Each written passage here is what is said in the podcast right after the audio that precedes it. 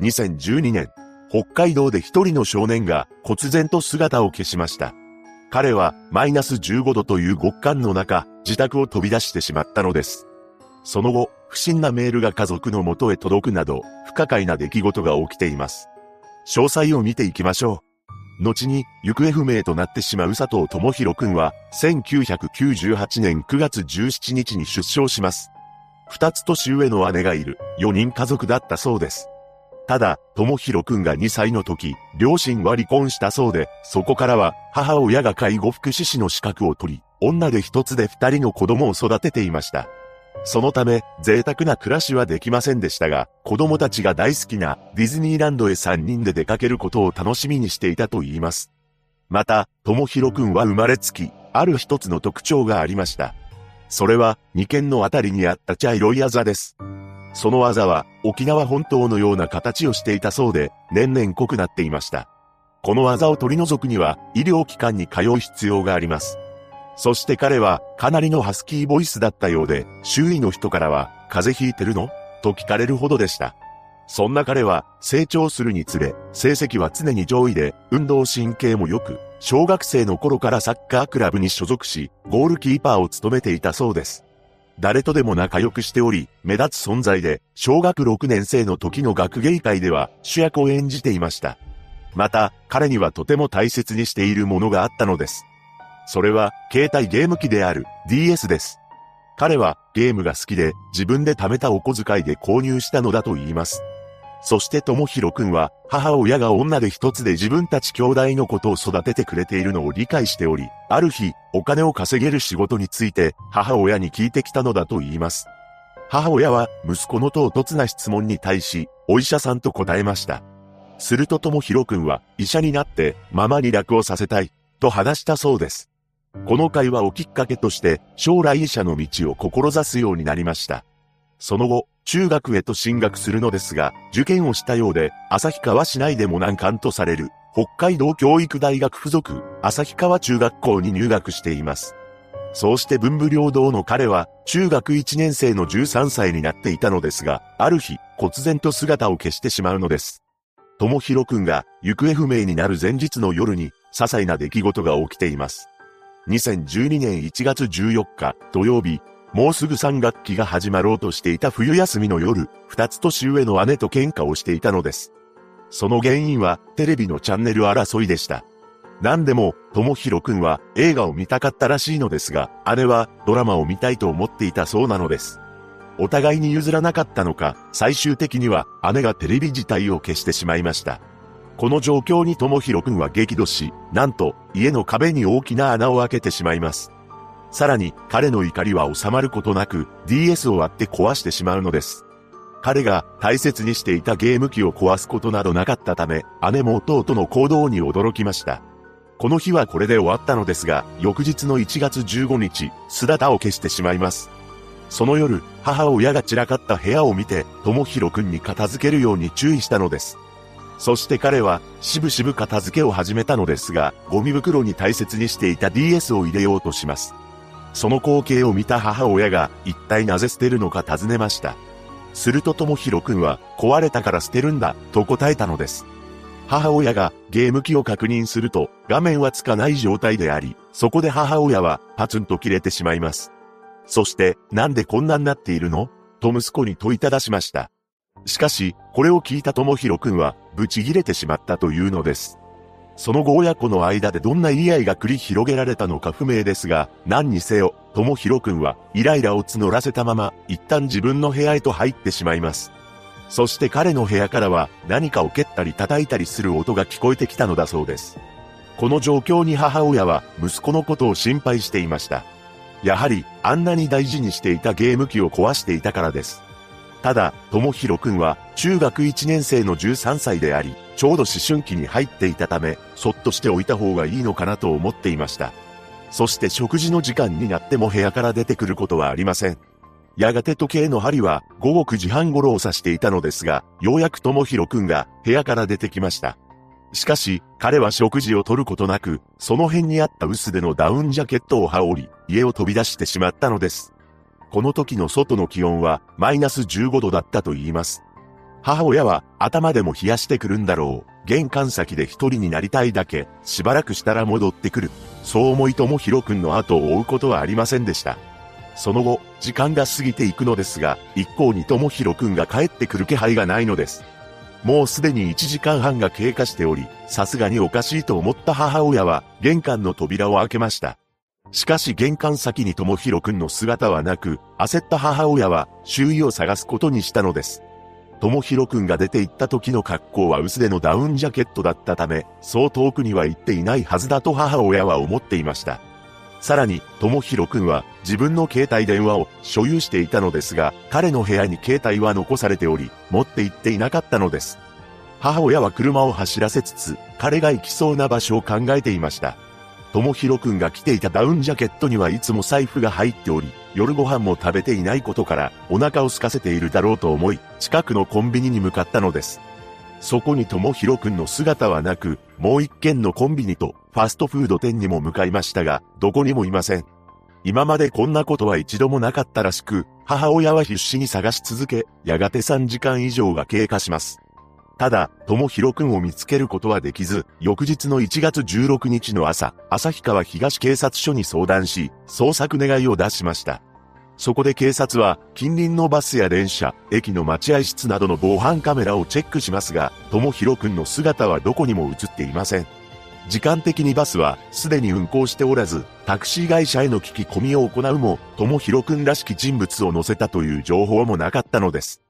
彼の財布の中には、1000円札が1枚、小銭300円のバス券が3、4枚のみだったため、交通機関を使用したとしても電車かタクシーになるのですが、この2つを利用したという形跡はありませんでした。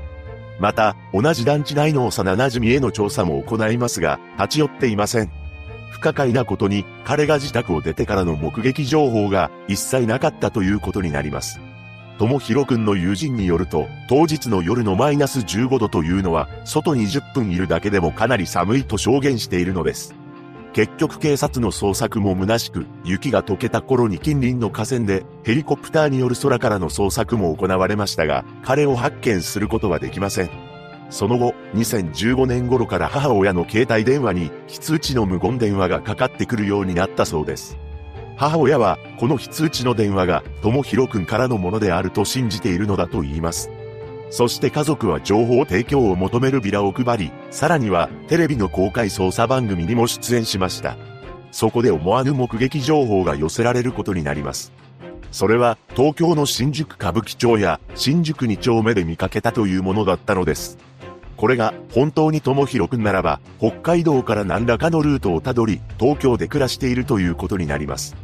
そして歌舞伎町で見かけたという目撃者は、次のように語っています。歌舞伎町のお店で似ている人を見た。北海道出身で、眉毛の間に、あざもあった。3年前、ホストをしていた。ほぼ間違いない。私は彼を知っている。歌舞伎町でホストをしていて、友広くんを指名している。13歳で家出した話を何度か聞いている。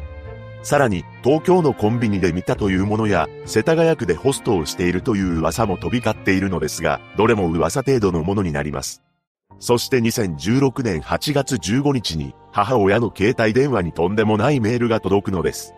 なんと、その文言は、助けて、ともひろ、というものだったのです。この不可解な文章は、公衆電話から届いたショートメールだったそうで、さらには、約3年後である2019年8月14日にも、同様のメールが届いています。母親は、すぐに警察に相談したそうなのですが、手がかりを見つけることはできませんでした。公衆電話から携帯電話にショートメールを送る方法なのですが、ドコモの SMS センターの番号を入力し、そこからポケベル打ちをすれば可能なのだと言います。そこで助けて、ともひろ、という文字を入力するには、公衆電話でこのようにボタンを押さなければなりません。これが、ともひろくんからのものなのか、はたまたいたずらだったのか定かではありませんが、3年もの月日を分けて、2回にわたり母親に送っていることから、かなり不可解な行動だと思います。また、テレビ番組の中では、元兵庫県警の刑事だった飛松逸夫さんが、現場に赴き、本件の真相について考察しているのです。飛松さん曰く、目撃情報もないため、家を出てすぐ500メートル以内で何者かに拉致された可能性が高いと発言しています。そして犯人像については、知人の可能性は低く、偶発的で、通り魔的な犯行だと推理していました。ここからは、本件について考察していきます。まず、ともひろくんが自発的に失踪したのか、それとも何らかの事件に巻き込まれてしまったのかという点についてなのですが、自発的ではないと思うのです。なぜなら、本当に遠くへ行きたいと考えていたのであれば、あまりにも軽装だからです。マイナス15度という極寒の中、薄手のダウンジャケットを羽織り、さらには、所持金は約1000円、携帯電話も家に置いていっています。前日に姉と喧嘩をし、大切にしていたゲーム機も壊し、母親と言い合いもしているため、自宅にいたくなかったという気持ちは十分理解できます。また、家族からの連絡を受けたくなかったと思っていたため、携帯電話を置いていったのだと感じました。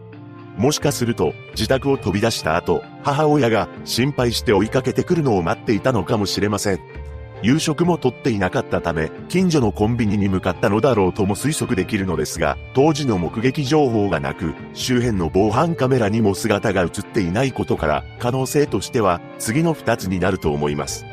一つ目は、交通事故に遭ってしまい、そのままその運転手に連れ去られてしまった。二つ目は、声をかけられた何者かに連れ去られてしまった。事件から数年が経って、東京で智弘くんの目撃情報があるため、二つ目の何者かに声をかけられて連れ去られてしまった可能性が高いかもしれません。ただ、彼は頭も良く、運動神経もいい少年だったため、無理やりというよりも、寒さに耐えられずに声をかけられたドライバーの車に乗ってしまったような気がします。身代金の電話はなかったため、犯人の目的は、お金ではなくともひろくん自身であったと思うのです。ただ、その後東京で目撃されていることから、誘拐された後、その人物に関東方面に連れて行かれたのかもしれません。そこでともひろくんは何らかの方法で脱出したのではないでしょうか。ただ、そうであれば、一体なぜ家族の元へ帰らないのか疑問が残ります。家族3人でディズニーランドに行っており、母親には医者になって楽させてあげたいと発言していることから関係性も良好だったでしょうし、ずっと帰らない理由がわからないのです。また、母親の携帯に届いた公衆電話からのショートメールについては、いたずらである可能性が高いと思います。なぜなら、助けて、ともひろ、という文字を打つには26回ボタンを打つ必要があり、それ以外にもドコモの SMS センターの番号と母親の電話番号を打つ必要もあり、そんなことをしている時間があるなら電話をかけるか交番に駆け込むと思うのです。憶測になりますが、彼は飛び出した当初、またすぐ自宅に戻るつもりだったのだと思います。しかし、何者かに連れ去られ、その後関東で生活をするうちに、帰れない理由ができたのかもしれません。ホストとして働いているのであれば、誰かに拘束されているとも考えにくく、逃げようと思えば逃げることもできると思います。そして母親は、毎年ともひろくんの誕生日である9月17日に上京しており、新宿で情報提供を呼びかけているのだそうです。母親は次のように思いを語っています。お母さんは大丈夫ですか？と聞かれるけど、私は大丈夫なんです。